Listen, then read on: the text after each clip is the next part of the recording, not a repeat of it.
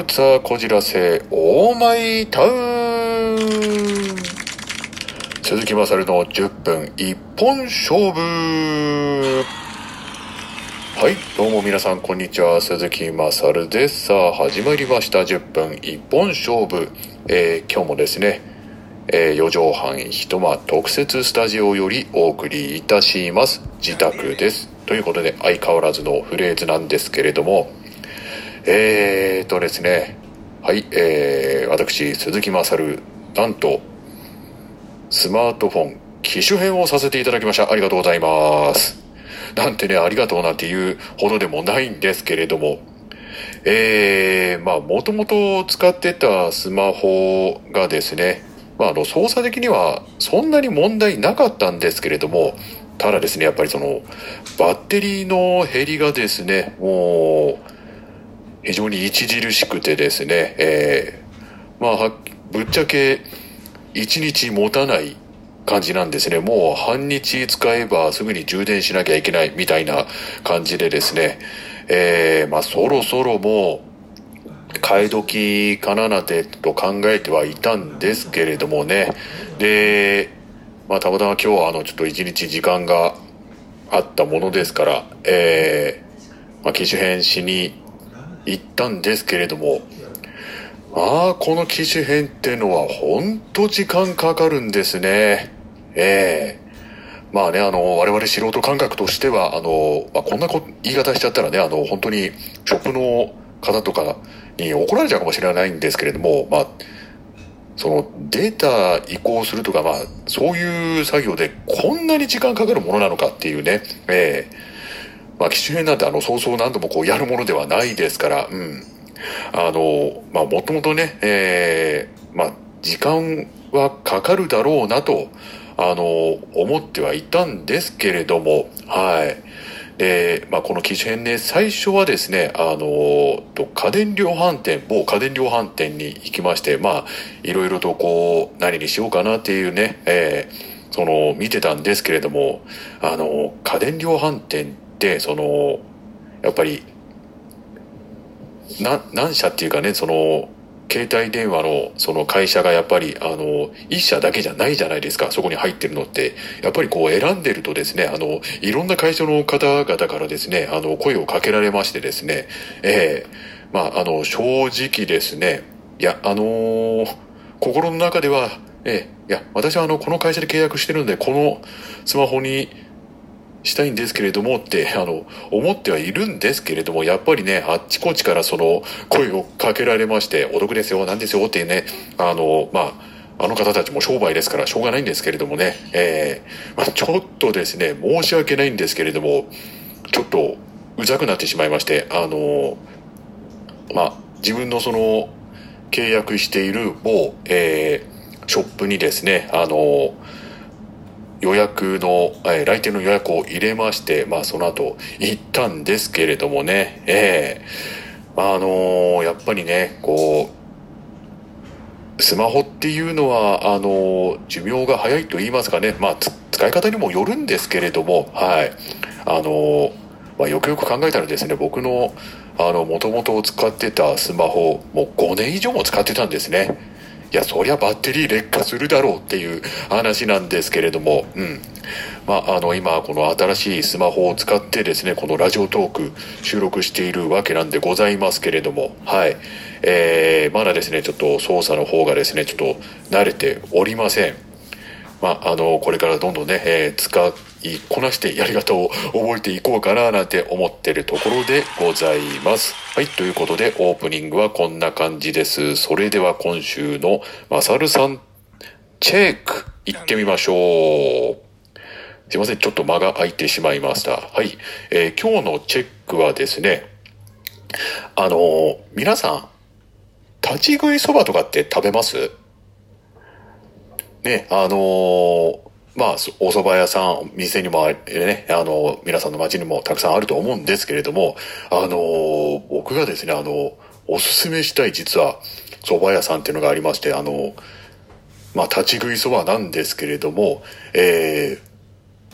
ー、この駅の中にある立ち食いそば屋さん、えー、これ、駅の名前も言っても大丈夫ですかね。あの、京浜東北線の東神奈川の駅の中にあるですね、えー、日英軒っていうお蕎麦屋さんなんですけれども、この立ち食い蕎麦がですね、うまいんですよ。はい。で、あの、美味しいのもそうなんですけれども、この香りね、出汁の香りがですね、えー、もうその駅降りなくてもですね、その到着してと、電車の扉が開いた瞬間もういい香りがしてくるんですね。はい。でも、僕本当このお蕎麦がもう大好きになっちゃいまして、えーまあ、実はですね、今日あのスマホの機種変変える前にですね、えー、この蕎麦を食べたいためだけに東神奈川の駅に行ってきました。はい。で、まあ、東神奈川の駅ね、あの、降りて特に用事もなかったんですけれども、まあ、あの、蕎麦食ってそのまま帰るわけにもいきませんので、一度ね、改札を出て、また、あの、何秒後かにして、また、えー、改札を通って帰るっていうですね、なんかあの、非常にわけのわからない電車の利用をしてしまったんですけれども、はい。えー、皆さんね、あの、この東神奈川の立ち食いそば、あの、ぜひ食べてみてください。ほんと美味しいです。まあ、お蕎麦もそうなんですけれども、このね、出汁の香りね、これがいいんです。はい。あの、ぜひ皆さん、立ち食いそばいいですよ。行ってみてください。はい。ということで、はい、今回のチェックは立ち食いそばでございました。では、えー、ガチャトーク行ってみましょう。今回のガチャトークのテーマはこちら。今まで見た中で一番意味がわからなかった夢の話ということでね、えー、夢、実はですね、鈴木まつり夢ってそんなに見ないんですよ。えー、なんだろうな、こう、あまり熟睡できてないんですかね。えーそんな見ることもないんですけれども、まあその中でもですね、唯一覚えている、まあ、わけのわからなかった夢はですね、あの、まあ普通にこう、道路というか街を歩いてましたらですね、まあ雨が降ってきまして、ええ、まあ雨が降って、まあ傘差しますよね。うん。で、傘を差してて歩いてたらですね、なんかブスって言ったんですよ。はい。で、よく見たらですね、その傘に穴が開いておりまして、ええ、なんでだろうなと思って、まあ歩いていたんですけれども、そのうちですね、なんか、周りの、ね、その人たちがですね、なんか、苦しみ出してですね、よく見ると血流してるんですよ。はい。なんだこれって感じだったんですけれども、で、あのまあ、雨かと思ったらですね、その、雨がですね、なんと、槍だったんですよ。わけわかんないですよね。ええその、雨のその台風のようにその槍がですね、上からもう、縦横無尽に降ってきてですね、で、あの、周りの人たちがもう血だらけになってのたうち回ってるっていうね、ものすごいなんかバイオレンスな夢を見てしまいまして、ええで、まあ自分はですね、あの無傷で何ともなく普通に歩いてるんですよ。いや、これね、本当わけわかんないですよね。なんかその夢って、すごくこう、現実離れしてるっていうか、なんか、よくね、その、なんだろう、予知夢とか、ね、面積夢っていう話を聞きますけれども、一体鈴木まさるはなんでそんな夢を見たのか。はい。未だによくわからないんですけれどもね。はい。まあ実際ね、その上から槍なんか降ってきたら傘なんかじゃ防げませんよね。ええいやー本当にね、何年経ってもですね、あの夢は一体何だったのかっていう感じなんですけれども、皆さんのそんな、ね、わけのわからない夢見たことありますか？えー、もしですね、あの、面白い夢とかあったらですね、この番組に送ってみてください。紹介してみたいと思います。はい。以上で、えー、今回のガチャトークでございました。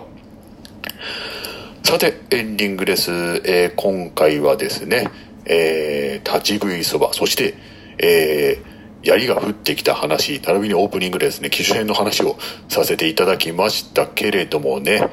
えー、まあ、ちょっとですね、あの、冒頭でも言いましたけれども、まだあの、スマホの使い方がちょっと慣れてませんので、えー、このラジオを終了し終了した後にですね、えちょっと勉強をかけてら、もうちょっといじってみたいと思います。はい、今回の、え10分一本勝負は以上です。またお会いしましょう。鈴木まさるでした。